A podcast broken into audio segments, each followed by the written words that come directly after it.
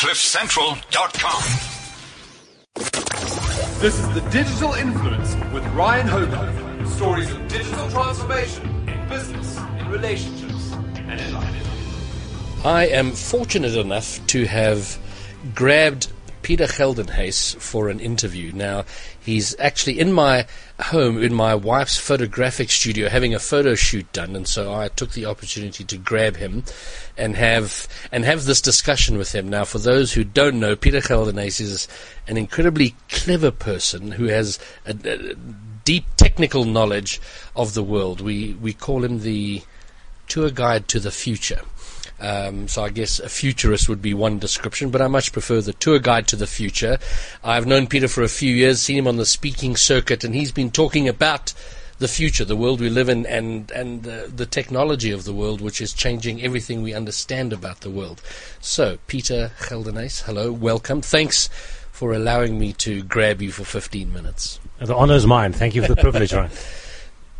So I've seen your talks, and they're incredible. I mean, you know, in 45 minutes, you lay out this this this vision of the future, and it's not so much talking about the future. You're talking about right now. You know, what what is happening right now. And given the fact that we got 15 minutes, I thought let's talk maybe one or two pieces of technology that are going to change the world from your point of view in the next few years. So, so if I were to ask you, Peter, what is what are the two big things that are happening right now? I think everyone knows that virtual reality and augmented reality uh, plays a massive role, and, and the Microsoft HoloLens will play a massive role. And I don't really want to talk about that because I think people that normally listen to TED Talk to tech talks, they'll know about it. Yes. I think um, two of the, the weaker signals that I'd like to highlight is machine learning as well as the revolution in DNA. I think those two areas will open up huge opportunities and will have a far bigger impact on the business environment and ecosystem than some of the more entertaining technologies that we'll see in the consumer space. So, okay, well let's well let's start with the first of those, deep uh, machine learning, and and and uh, I'm assuming you're referring to in part uh, the fact that a machine beat someone at Go last year. That that's what we talk. It's that sort of thing we're talking about here, right? We, we have to take one step back. If Okay. you take a look at the foundation of intelligence, uh, let's take a look at an anthill or a termite mound. I mean, there's hundreds of thousands of these ants running around managing emergent intelligence. Not, not a single one of them knows exactly what's going on, but their interaction leads to a higher level of intelligence, an emergence of intelligence. Yes. Um, we can look at an entire termite mound, and there you would have um, passageways where they would have highways, they would have places to rear their young, garbage disposal units, places to bury their old, and yet if there's damage to the hive itself, they would go in emergency teams and react to it. Okay. Bees would be able to find uh, an appropriate place to stay uh, and and make sure that the utmost temperature is or the perfect temperature is mm. provided in the hive. And yet there's no centralized control and intelligence. Small, minute interactions that is built into the very DNA of each one of those individual insects leads to a higher level of intelligence. Okay. A lot of machine learning is derived from that. So where you can make minor changes to parameters, but as they are multiplied across multiple instances, we see emergent patterns of behavior and patterns of thinking that might not be seen as human per se. Um, and that is what is at the foundation of a number of machine learning and artificial intelligence projects. Why do we care, and why is that important? The important thing is that we as humans uh, are far better than machines because we can recognize patterns that they don't. For example, if I have a robot and I ask the robot, walk out the door, it becomes exceedingly difficult for them to do so because we as humans can filter out all information that's not necessary for the task at hand. So we're actually quite good at blocking out things that are not necessary. We can drive in traffic and yet we don't have to remember or recognize all of the, the different cars that pass us or what their number plates are. Uh, a machine intelligence would. The problem for a machine is what information is important, what isn't. That being said, machines can actually recognize patterns that we can't. Yes. And it's these type of patterns that would lead us to creating more value for organizations. We can now recognize patterns that you would normally not find. Um, let's say you want to take a look at, at fraud detection. Uh, we would be able to recognize some patterns that would, would be obvious Yes. that we've seen in the past, but machines would recognize more patterns. And because processing power is free, it's an abundance. So you could ha- you could have hundred people analyzing information, and in and in three months they could spot a pattern that perhaps the machine would see, or, is, or my Well, I, I don't want to equate the two intelligences. Oh, fair enough, um, fair enough. But, Okay. but humans would recognize some patterns that machines okay won't. okay no no now I follow you okay And, yes and machines would, would, in essence, recognize other patterns. The, mm. the beauty behind machine learning is that it learns all the time. It, re, mm. it self corrects. So it makes a prediction, and then you feed it the true data, and it says, "Oh, I made a mistake. Let me change my model." And then, as the environment changes, you actually throw more data at it, and it and it adapts to the information you send it. It learns from its mistakes all the time, and it can actually recognize patterns and change certain underlying behavior patterns um, that we as humans can't. And and that means we, it leads to alternative patterns of behavior. And where does that lead us? I mean, how how is that going to impact our lives or or change how we live?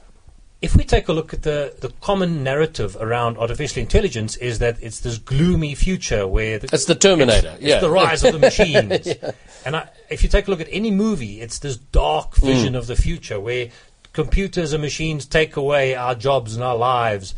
Um, and that's the the dumbest approach to look at the world. Really, Mm. it's it's an unwise approach. Yes, there will be an impact on jobs in the short term future, but rather see artificial intelligence as electricity. Mm. In the past, we had a drill. If you want to have a hole in the wall, you'd have a manual drill. It takes you some time to get the hole in. Link a drill to electricity, and you can do it far quicker. Yes. Artificial intelligence will be like electricity. It'll enable us to look at patterns and make decisions far easier than before. And I think that's the right approach to look at artificial intelligence and machine learning. Okay. And and I, no, I think that's a very important distinction. Take a look at the unbelievable growth in speech recognition over the last three months. Yes. Since October last year, your Google Maps is far more accurate in Mm. terms of understanding what you're saying. Uh, the Amazon Alexa ecosystem. You can speak to your computer, and Mm. that is all related to artificial intelligence. Um, very soon, we'll be able to have click to buy television. Mm. So, oh, that's a wonderful dress. You, not that I'm wearing a dress. I mean, if your wife wants to buy a dress, Yes. I'm giving some secrets away here. um, but you can click on it and immediately then purchase that, that dress. But how do I know what jewelry or what watch is it? Is it humans sitting there highlighting it? No, it'll be machines running through data streams and that can recognize these image patterns and link it to the database. I think you've uh, highlighted something uh, in a way there because we always see emerging technology or new things when we look at it uh, from a scary point of view. We imagine it suddenly arriving. You know, like today there's no intelligent artificial intelligence, and tomorrow morning on Thursday, whenever it is, it's going to arrive and. And it's like an invasion, but in truth, it happens. It happens almost imperceptibly, even though it's incredibly fast. You know, you mentioned the speech recognition. You know, the OK Google thing, which was such a novelty a year ago, and it got it right quite a bit. Now, now it's integrated into my life. You know, I, I'm almost frustrated if I have to type something into my phone. I just want to say, you know, Google, do this, do that, and and I think that's how it. That's how our life is going to go, and artificial intelligence will play a greater and greater role. I guess to use the electricity analogy, you know, when electricity was new, it was very exciting and novel, and, and very few people had it. But as soon as everybody's got it, no one no one marvels at electricity now, unless of course it goes away. Then then, then we have conversations. Okay, incredible topic, and we've spent a few minutes on that. Now, the other one you, you mentioned is DNA. DNA Na- analysis. and that's possibly even more scary because now we think now it's like the, clo- the, the the cloning of humans, or what does that mean? Or you know, are we going to be editing genes in vitro and all? What's the story? Well, I think the first step is to map your DNA. Hmm. You can now do it for about 2,000 Rand or uh, 150 pounds. You can get a 23andMe kit. It gives you a unique view of your ancestry. It tells you which medicines you should And how are you doing that? Are you taking a sample and sending it away, Oh, or it's, is this? a, it's a bit of spit. Uh, It'll take you a couple of minutes because you need a lot of it, a bit of saliva. uh, and then you send it, they simply map it over some chips that they have to analyze it. And the most important DNA snippets is then gathered in a file about 1.3 gigabytes and they make it available to you. And they run some uh, uh, matching programs to it, tell you what's happening in You've done this? Yes, I have. Outstanding. So okay. you can simply map your DNA. It tells you what research has been done at which university and what impact or what lessons you can learn from your DNA. This will mean that you'll have a personalized diet, a personalized fitness plan, Uh, and you'll also know what you can expect in time to come. A lot of people don't want to know uh, what is awaiting them in 20 years' time. Yes. I'm, I'm more open to that, but I believe that a number of people won't. Uh, there's also huge opportunity for individuals to become DNA advisors, Mm. Which will word. which will do the DNA on your behalf and only give you a diet and fitness plan. And I spoke to two of our colleagues, uh, Joni and um, Joni Perry and Celine. Selena Rasmus, Celine, and yeah. they actually are thinking of this already. They I are- think that would be exceptionally clever. Of opening up a, a, a trusted advisory service for DNA. You get your DNA tested. You don't want to know what all those horrible mutations are that Mm. might lead to Alzheimer's or Parkinson's. Um, you don't want to know. But they will give you a diet plan and a fitness plan, and if you adhere to that, your chances of living a long and fruitful life is, is significantly increased. So I guess it's removing the hit and miss because we see people all the time who are incredibly lean, fit, and healthy dying of a heart attack, Correct. and then some other guy who you know eats cheeseburgers and smokes every day and he's living to hundred, and and it's can be quite frustrating. You go, you know, I'm doing all the right things, how come I'm dead? Um, but uh, but this is technology now. I mean, what you've just described So- is exists right now, right? So right now, I know that my chance of dying from a heart attack is significantly reduced, but I, I might have a high chance of arterial disease. Okay. So that means I can change my diet and I can change my fitness routine in order to to link to that information. Um, I also know which diseases my daughter might be susceptible to and which medicines should have a reduced impact on, and, and I can make that part of a profile. So I'm sorry. I'm I'm sitting here. This is like stunning to me. I'm uh, Melissa, who's who's videoing this. We got to do this. I mean, surely we got to know, right? Chat Okay. to, if, if you don't want to know all those horrible mutations, chat, chat to Celine. She'll give you trusted advisory service and perhaps a discount on the, on the dietary advice. But it t- tells you what type of supplements you need to Mm. follow. I, I might have a problem with my pancreas. I don't know yet. So I'm, my, my DNA tells me I've got a mutation. I might have to take a look at, at uh, a pancreas enzyme to ensure that I have a better absorption of, of supplements. But, but that's something that's on my radar because now I know what to look out for. Okay, Peter. So, as as a tour guide to the future, I mean, what you've just described is not some future that's coming. That's for two grand. You can get this right now, there or thereabouts. So, so wh- where does this go? I mean, wh- Well, what is the advancement in, in- in this technology There's a, for there's, us? a, there's a machine editing technology called CRISPR-Cas9. Now, CRISPR we've been using for the last 30 odd years. Uh, Professor Jennifer Doudna uh, identified the Cas9 protein as actually a very good protein to use with a, with a CRISPR technique. And that allows you to edit your genes. You can actually take out a genomic sequence and says, oh, this gene genetic sequence here, that's not good at all. Let's snip that out and replace it with another one. Uh, and the interesting thing is, it's already happening.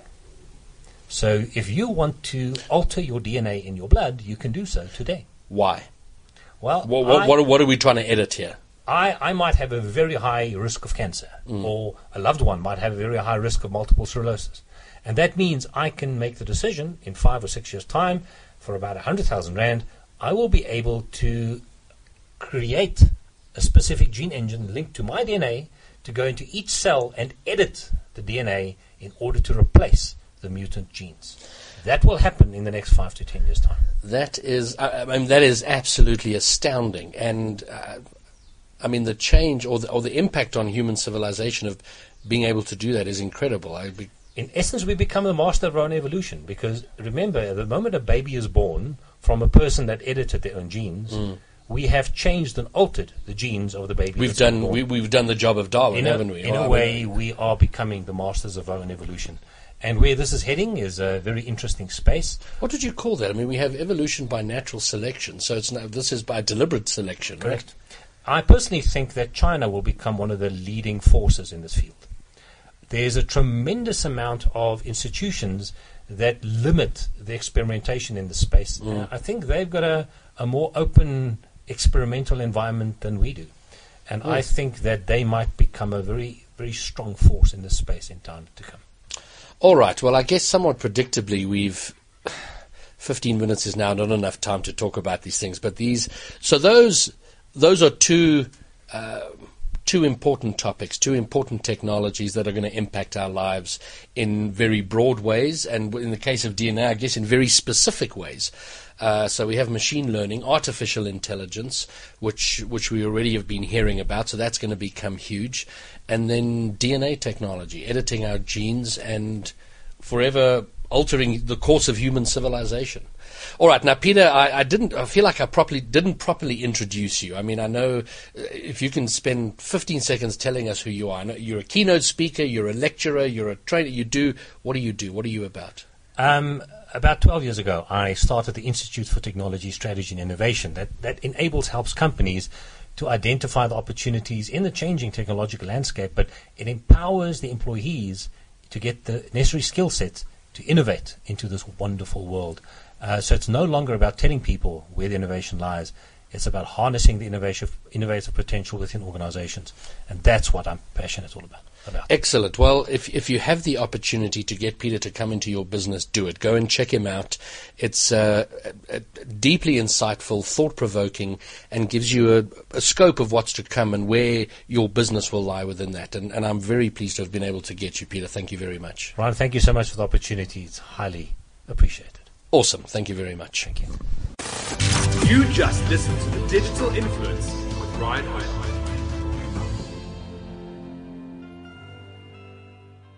CliffCentral.com